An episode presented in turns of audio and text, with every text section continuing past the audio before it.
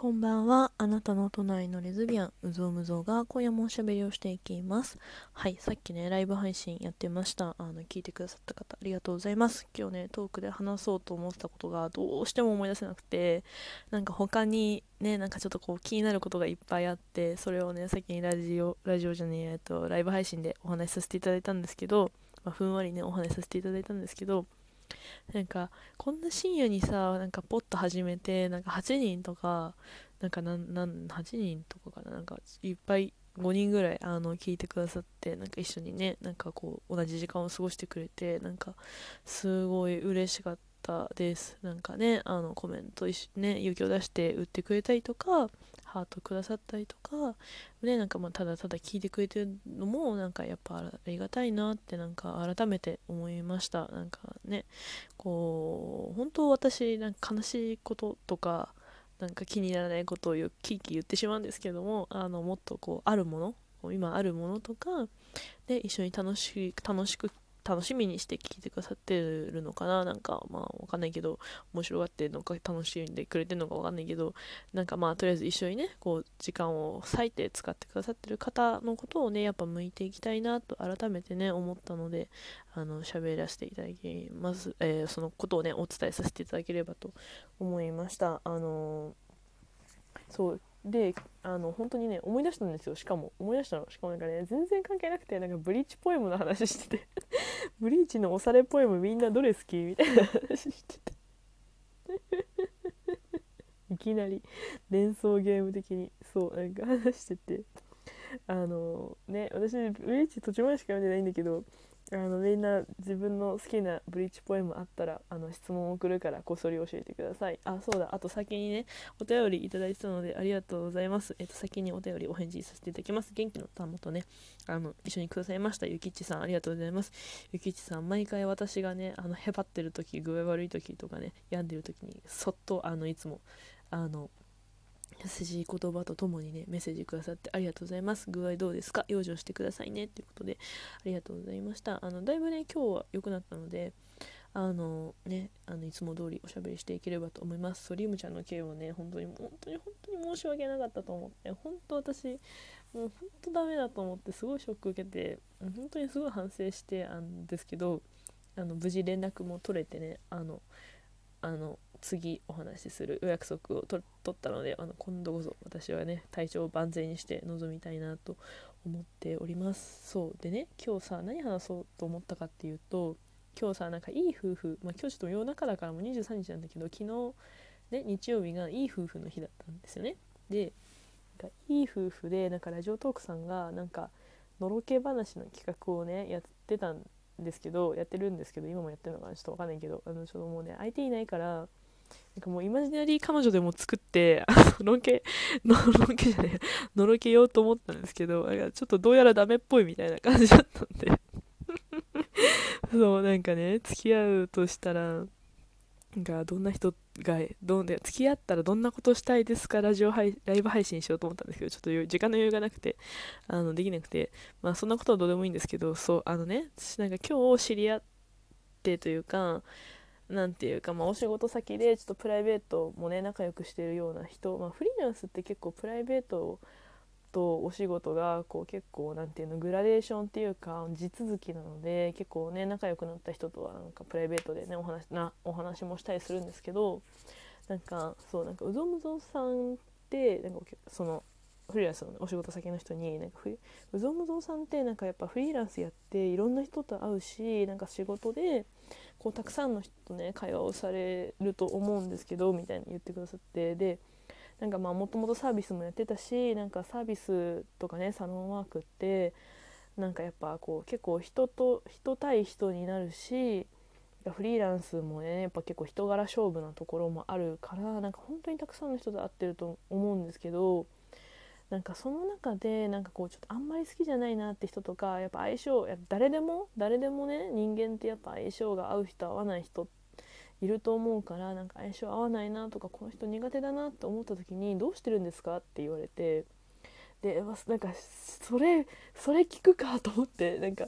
ねプライベートでそれ言われたらさなんか何でも言えるんだけどさすがにねその仕事関係の人だったからなんか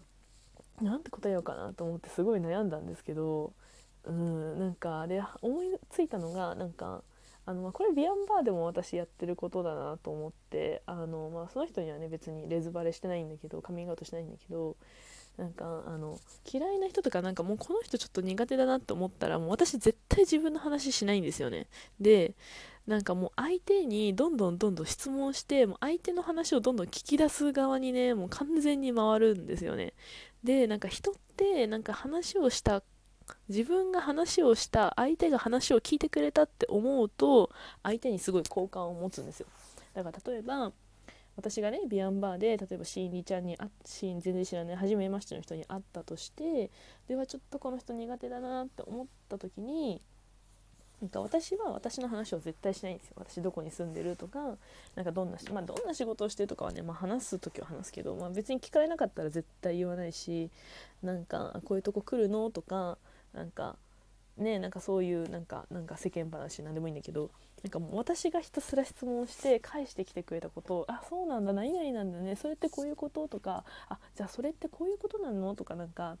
どんどんどんどん相手にずっと質問し続けて相手のことをずっと話してもらうんですよね。でそうすると相手はなんか私の話すごい聞いてくれたなんかこの人優しくて優しい気がする嬉しいみたいな感じになるんですよね。まあ、それってなんか、まあ、心理的なトリックなのかなんかちょっとどなんていうあれかはちょっとわかんない。出典がわかんないんですけどでもそういうものらしいんですよね。ででも私はねなんかあいなんかさもうほんと性格悪いなってちょっと自分でも思ってこういうの性格悪いですよねって言ったらなんかそのね知り合いの方に「いや全然そんなことないですよ」って言ってもらえてなんかみんなそんなもんなのかなと思ったんですけどわかんないちょっとわかんないんですけど私ちょっと本当褒められ慣れてないからなんかめちゃくちゃ感動されたんですけど自分でそれでいいのかみたいな思ったんだけどやってみますねみたいに言われてうん分かんないけどやってみてみたいな。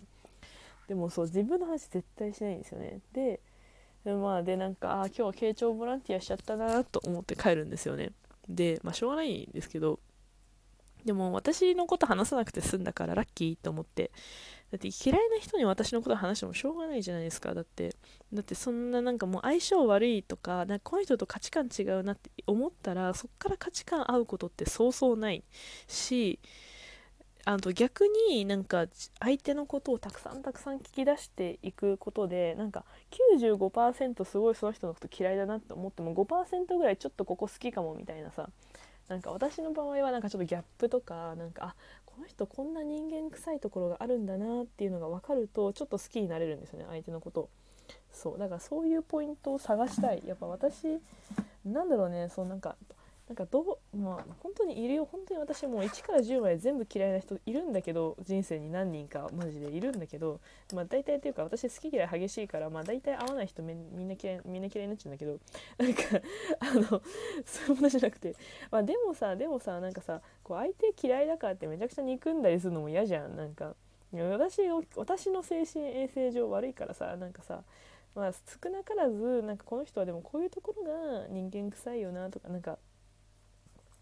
なんか例えばさビアンバーでなんかいろいろ話してて「あお酒結構飲むんですか?」とか言って「日本酒好きなんですよ」みたいなとか「ハイボールすごい好きでハイボールでハイボールにこういう思い出があってこれがすごい良くてこの